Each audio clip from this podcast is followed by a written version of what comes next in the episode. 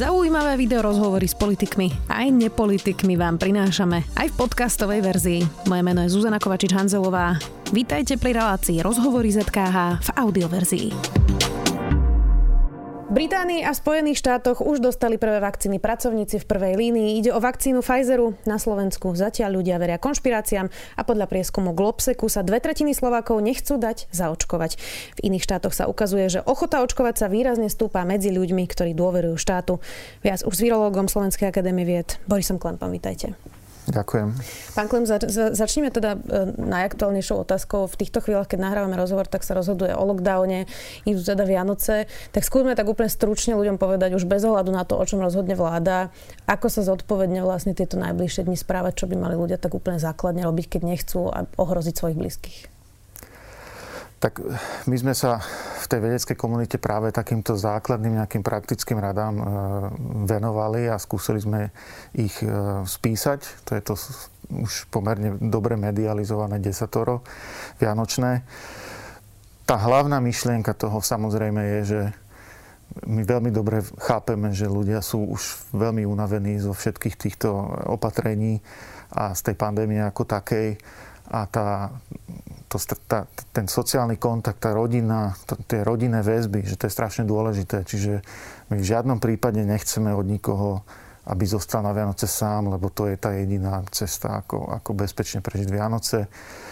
Práve naopak, my sa snažíme poradiť tým ľuďom, aby proste minimalizovali tie riziká, čiže aby si definovali akúsi ten svoj najúžší okruh, ktoré teda teraz tak často hovorí, že bublina, aby si definovali tú svoju bublinu a snažili sa potom naozaj tú svoju bublinu si veľmi chrániť, čiže minimalizovať kontakty. A tou bublinou teda myslíme akýsi ten najbližší okruh ľudí, s ktorými máme v pláne vlastne tie Vianoce stráviť.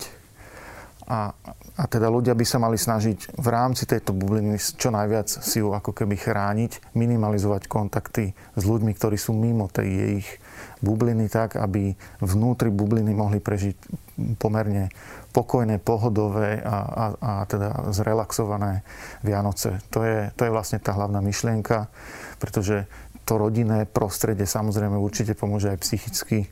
Je nám jasné, že tá psychika je momentálne, to duševné zdravie je v podstate rovnako dôležité ako to fyzické. Čiže nejakí rodičia, súrodenci, budeme spolu cez sviatky, ale už tety, bratrancovia tento rok vynechať. Áno. A takisto vlastne pred tým, ako keby sme si tú bublinu vytvorili, tak treba byť tiež veľmi obozretný a snažiť sa minimalizovať to riziko. A pred tým, kým pôjdem za tými rodičmi, buď sa naozaj ten týždeň maximálne strániť iných ľudí, alebo ak sa dá, chápem, že momentálne už je to ťažké, ak sa dá, tak predtým vlastne sa pretestovať. Aj tými antigenovými testami určite sú. Je to veľmi vhodný spôsob. Je to lepšie ako nič. Je to lepšie. Poďme teraz k tej vakcíne, lebo to je naša vlastne hlavná dnešná téma. Mnohí ľudia majú stále obavy, obzvlášť na Slovensku. Videli sme, že teda Británia začala očkovať.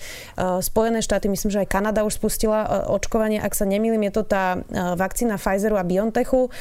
Ku koncu týždňa sa v Spojených štátoch má rozhodovať o tej Moderne, čiže uvidíme, ako sa ešte rozhodne práve pri tejto druhej vakcíne. Videli sme, že teda očkujú nielen ľudí v prvej línii, ale aj starších ľudí a tam teda vyzerá, že nie sú zatiaľ žiadne obavy. Čím to je, že Slováci sa tak veľmi boja? Je to tým, že nemajú informácie? Máte pocit, že to je tým, že musíme o tom viacej rozprávať a viac vysvetľovať? Určite áno. Tá vysvetľovacia kampaň bude veľmi dôležitá.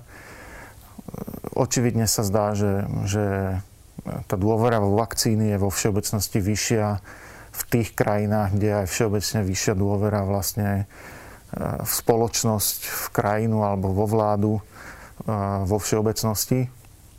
Takže v tomto určite musíme zabrať a aj preto aj tu napríklad sedím, aby sme k tomuto nejakým spôsobom prispeli. Ja tu mám teda veľa otázok od ľudí priamo na svojom telefóne. Začnem takou úplne praktickou otázkou a to, že čo napríklad tehotné ženy, dojčiace ženy, o deťoch sa hovorí, že teda nad 18 rokov sa bude očkovať. Toto sú všetko skupiny, ktoré vlastne neboli v tom celom procese, kde sa testovala vakcína. Čiže tehotné ženy a deti vynecháme z toho očkovacieho procesu? No, toto je v podstate veľmi bežná situácia aj pri množstve iných liekov, kde sú tehotné ženy vylúčené, ale sú vlastne vylúčené práve preto, že nikto tú klinickú skúšku priamo na tehotných ženách nerobil a práve preto sa to vlastne nedoporúča. A vôbec to nemusí znamenať, že by to pre tehotné ženy malo byť viac rizikové ako pre kohokoľvek iného. To je určite aj tento prípad, čiže ak sa tehotným ženám to momentálne nedoporúča, tak je to práve kvôli tomu, že pri tých klinických skúškach neboli zaradené aj tehotné ženy. Uh-huh. Čiže jednoducho to nemáme preskúmané iba. Áno, predpokladám, že s postupom času sa to vlastne rozšíri a určite prebehne niečo také aj na tehotných ženách. Našťastie vo všeobecnosti môžeme povedať, že tehotné ženy nie sú nejakým spôsobom viac ohrozené ako, povedzme, iné ženy. Uh-huh. A tým pádom z tohoto pohľadu aspoň nemusíme mať nejaký pocit, že je to nejak veľmi akože premeškaná príležitosť, pretože zdá sa, že to tehotenstvo nemá nejaký zásadne negatívny vplyv na priebeh koronavírusovej infekcie. Teraz ešte dojčenie, to je druhá otázka. Teraz vo všeobecnosti pri vakcínach pôsobia nejako vakcíny pre dojčiace ženy? Odporúča sa to, neodporúča sa? Lebo to sú také praktické otázky, ktoré absolútne rozumiem, že napríklad ženy, ktoré sú tehotné alebo už majú bábätko, tak riešia. Priznám sa, že toto nemám nejak detálne naštudované. Predpokladám, že z hľadiska toho mechanizmu účinku, toho celého priebehu, tam nie je dôvod na nejaké zásadné obavy. Celé to pramení práve z tohoto, že vo všeobecnosti často nie sú v tých prvých fázach zaraďované do tých klinických štúdií a preto vlastne ani nie sú v prvom kole vlastne indikované. Pri tom Pfizeri je to vlastne tá RNA vakcína, ktorá nepichá ten koronavírus do tela vlastne, čiže mohlo by to byť akože v tomto bezpečnejšie. Deti v tej vzorke, ktorá bola okolo 40,000 ľudí, bol najmladší účastník 16-ročný. Toto je tiež dôvod, prečo deti nezahrňame vlastne do tej vakcíny, pretože to nemáme dobre otestované? Určite áno, presne tak. Nevidím žiadny iný dôvod. Ráta sa s tým, že ak sa zaočkujú všetci ostatní, tak toto sú skupiny, ktoré budú mať v rámci tej spoločnosti imunitu? Že vlastne nemusíme zaočkovať 100% ľudí? Neviem, či sa s tým ráta, ale skôr by som predpokladal, že postupom času sa ten okruh rozšíri aj o tieto skupiny. Každopádne je zjavné, že aj ak by to takto teda zostalo, tak skutočne vďaka tomu, že väčšina tých ostatných ľudí bude zavakcinovaná, tak určite tá ochrana tam bude. Dúfajme teda, že na Slovensku sa tie čísla ochoty očkovanosti zlepšia. Úplne najčastejšia otázka od ľudí bola od tých, ktorí prekonali už COVID-19, či sa teda majú očkovať aj oni. Oni teda majú pár mesiacov po tom, čo prekonali COVID protilátky, imunitu, ale nie je večná, čiže platí aj pre nich, že pokiaľ prekonajú nejaké to obdobie, tak sa tiež môžu očkovať proti COVID-19? O tomto sú ešte debaty. Je zjavné, že teda v tom prvom momente tá akutná potreba u takýchto ľudí nie je taká vysoká ako pri iných a kvôli tomu pravdepodobne budú ako keby odsúvaní až do tej poslednej skupiny. Ale vo všeobecnosti sa predpokladá, že aj títo ľudia by mali profitovať z tej vakcíny a teda budú, s veľkou pravdepodobnosťou budú vakcinovaní aj takíto ľudia. Určite nie v prvých 3 mesiacoch po prekonaní napríklad tamto. Je zrejme málo zmysluplné, ale neskôr by mohli byť tiež. Najmä tých vakcín bol na začiatku asi nedostatok, čiže... To je práve tá myšlienka, že prečo by mohli ísť až neskôr. Potom ďalšia taká otázka, vlastne tie Pfizer je dvojfázová vakcína, teda sú to 2 dávky vakcíny.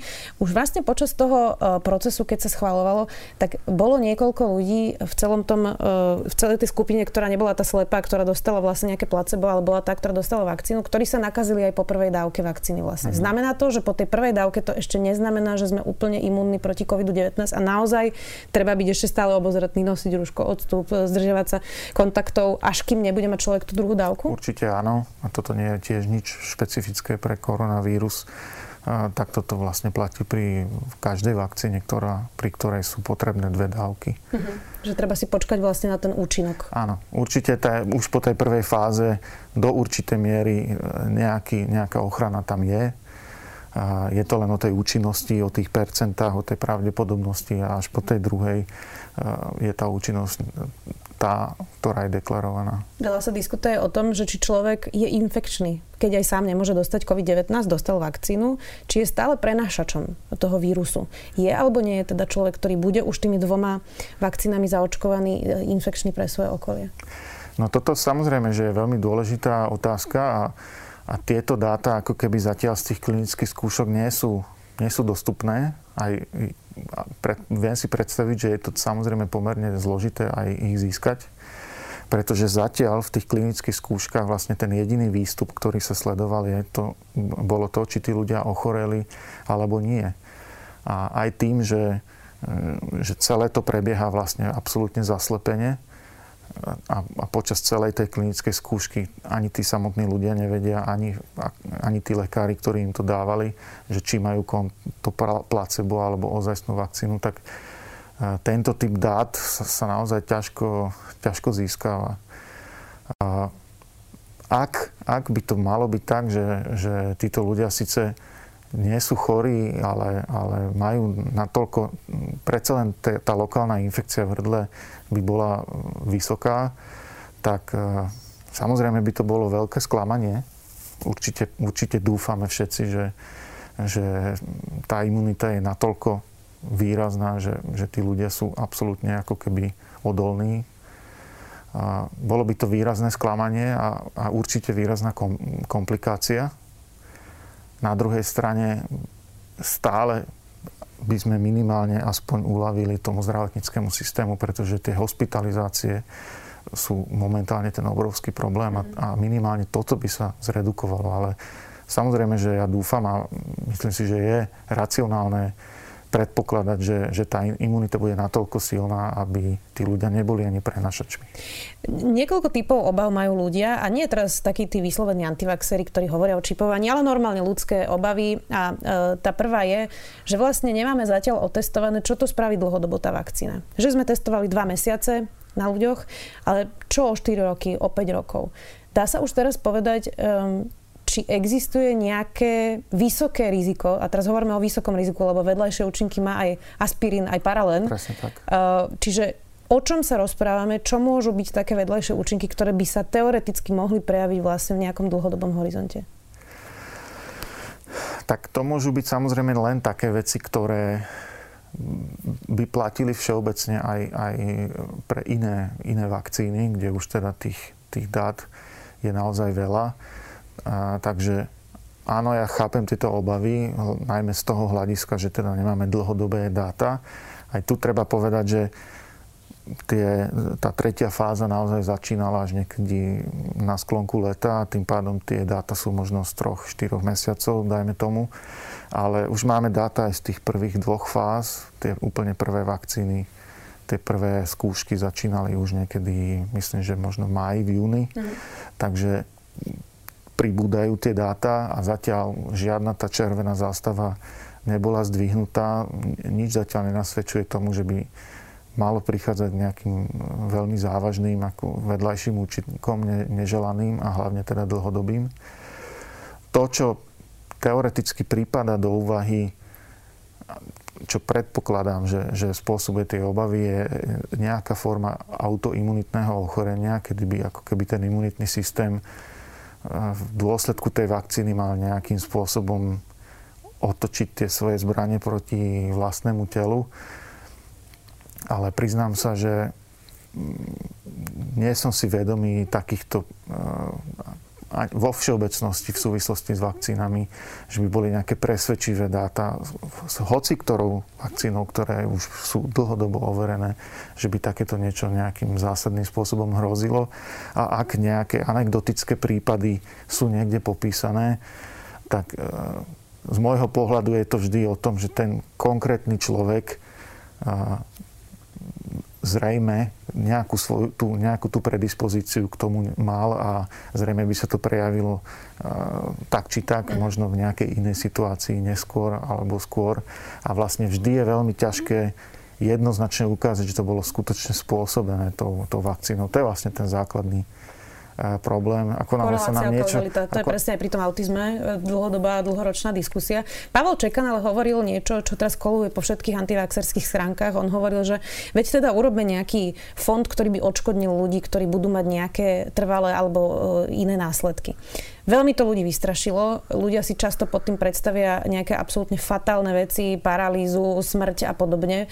Čiže skúsme povedať, že o akom najhoršom type vedľajších účinkov môžeme hovoriť. A teraz naozaj pri väčšinovej populácii, nie pri niekom, pri kom sa snúbi, ja neviem, že má rakovinu a množstvo ďalších iných vážnych diagnóz, ale pri bežne vyzerajúcom Slovákovi, možno s nejakým vysokým tlakom a prosto nejakými takými obyčajnými ako keby vecami, ktoré ľudia majú. No, tiež som si vedomý, že to vyjadrenie pána Čekana trochu zneistilo tú verejnosť, pritom on to myslel presne naopak. Vlastne chcel naznačiť, že vláda by mala nejakým spôsobom prispieť k tomu ukľudneniu a teda, že ukázať, že stoja za ľuďmi. Ale v realite ja sa priznám, že neviem povedať vlastne, že konkrétne aká forma tohoto nejakého dlhodobého poškodenia, aká by to mala byť. Čiže nemáte obavy, že tu bude nejaké percentu ľudí, ktoré bude mať vážne následky a budeme ich musieť odškodňovať na celý život? Určite nie. V žiadnom prípade. Potom je ešte druhá obava, ktorú ľudia prirodzene tiež majú, a to, ako rýchlo sa vyvinula tá vakcína. Ja viem, že už sme na to odpovedali, dokonca sme sa aj my dva už o tom rozprávali, ale povedzme to predsa len ešte raz. Ako je možné, že vlastne tá najrýchlejšia vakcína doteraz, ktorú sme mali, bola 3 alebo 4 roky, trvalo to naozaj dlho a teraz vidíme, že sa to zvládlo za pár mesiacov. Je to tým, že v tom bolo oveľa viac peňazí, oveľa viac mozgov a že naozaj celý svet spolupracoval? Toto je ten hlavný argument, prečo to išlo tak rýchlo? Určite áno. Určite áno. A tá obrovská spoločenská požiadavka vlastne, ktorá to celé stimulovala. A treba povedať, že už pred pandémiou tu proste existovali programy, ktoré sa systematicky práve tomuto venovali. Čiže vyvíjať technológie, ktoré v prípade potreby sú schopné veľmi rýchlo vyvíjať vakcíny. Takéto programy tu boli, podporované nadnárodne rôznymi nadáciami, celými štátmi. Čiže skutočne my sme v januári nezačínali na zelenej lúke a tie technológie tu sú a boli tu už aj predtým. Boli sme svedkom takéhoto veľmi akcelerovaného výskumu vakcíny, napríklad pri ebole pred pár rokmi. Tam to tiež prinieslo vlastne obrovský úspech, pretože to bola práve tá ukážka toho, že vakcína proti ebole z toho technologického hľadiska nebol až taký zázrak ju vyvinúť, ale až keď vznikla tá obrovská požiadavka vlastne celosvetová, spoločenská, tak až vtedy práve vďaka tým nadnárodným spoluprácam sa to podarilo. A v súvislosti s koronavírusmi takisto vlastne aj v súvislosti s prvým SARSom, ale aj s koronavírusom, ktorý spôsoboval MERS, ochorenie. Takisto už ten vývoj začal vlastne, alebo prebiehal. Takže z tohoto pohľadu tam skutočne nevidím. Nie je to pre mňa vôbec šokujúce, že tak rýchlo tie kandidátske vakcíny boli vytvorené. Mm-hmm. Samozrejme, tam je tá druhá otázka, a to je to, že tie klinické skúšky, že boli tak skrátené. No do určitej miery sa to dá skracovať práve tým. Bolo to na veľkej vzorke, nie? Áno. Bolo to na veľkej vzorke, do určitej miery sa to skracovalo aj tým, že vlastne sa tie fázy prekrývali, nečakalo sa vlastne na výsledky, alebo sa prvá s druhou spojila, alebo druhá s treťou.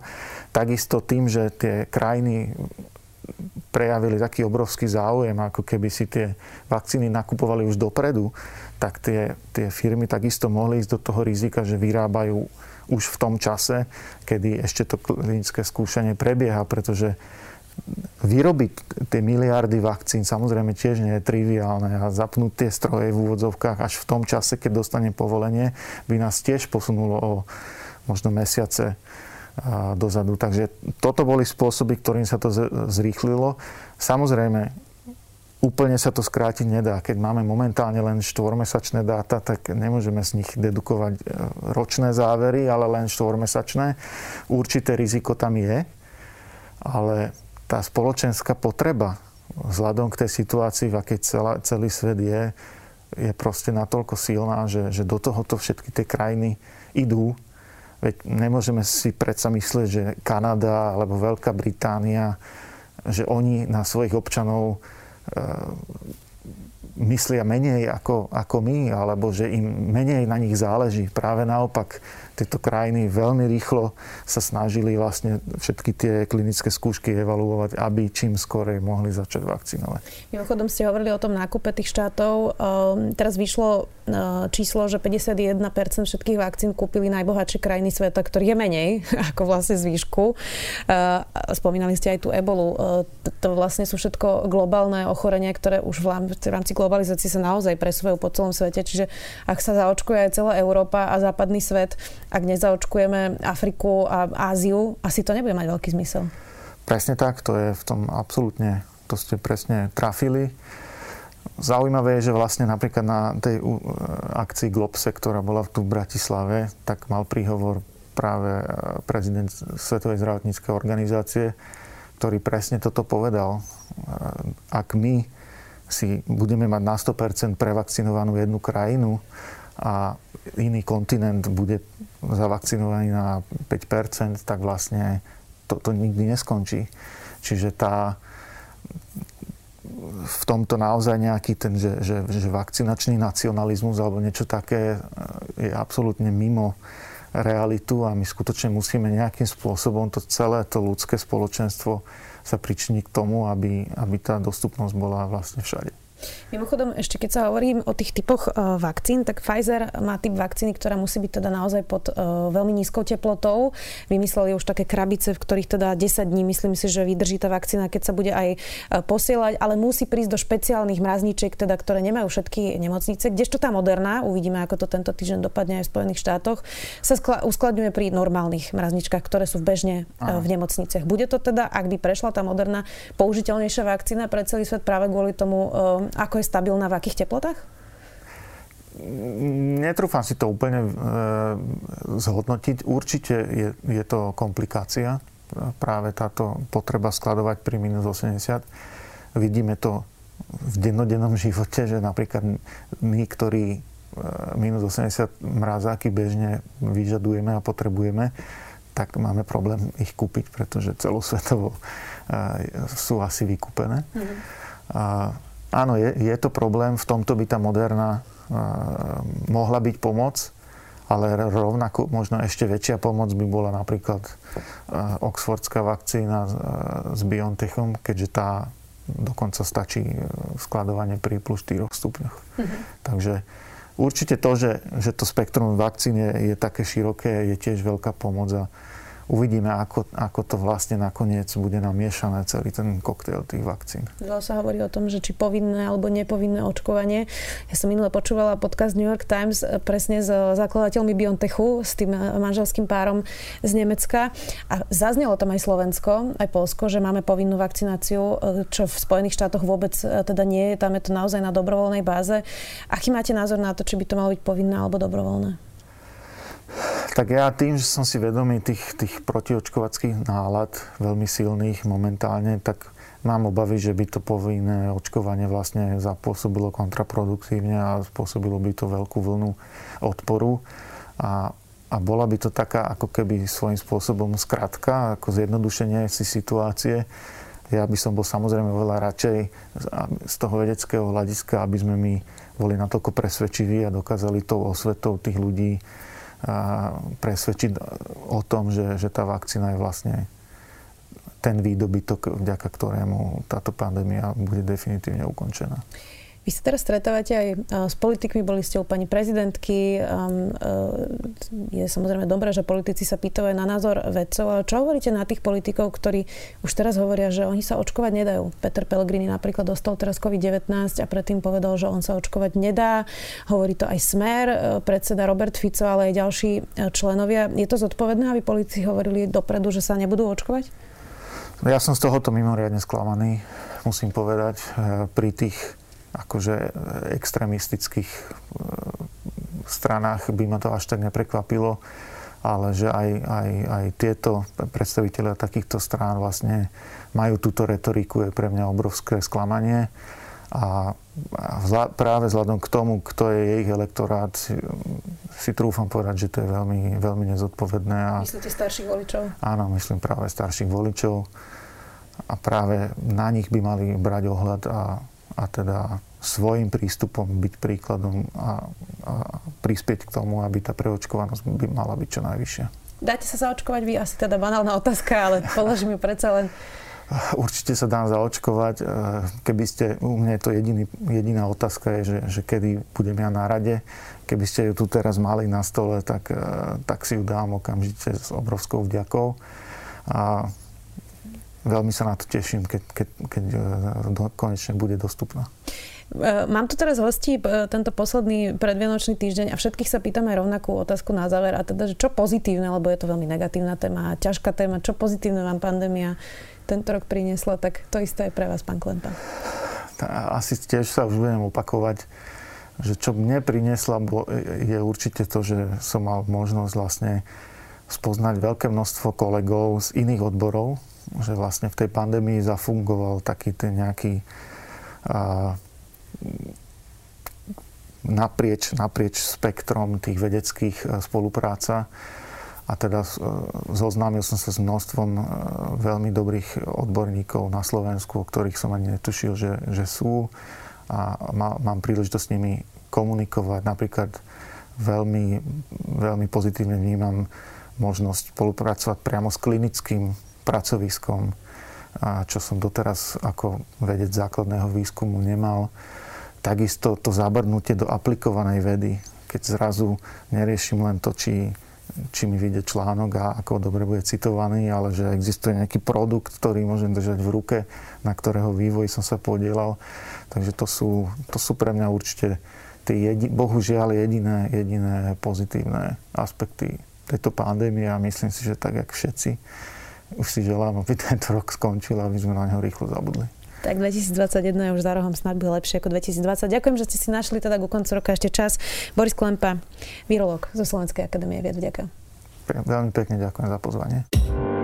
Počúvali ste podcastovú verziu relácie Rozhovory ZKH. Už tradične nás nájdete na streamovacích službách, vo vašich domácich asistentoch, na Sme.sk, v sekcii Sme video a samozrejme aj na našom YouTubeovom kanáli Denníka Sme. Ďakujeme.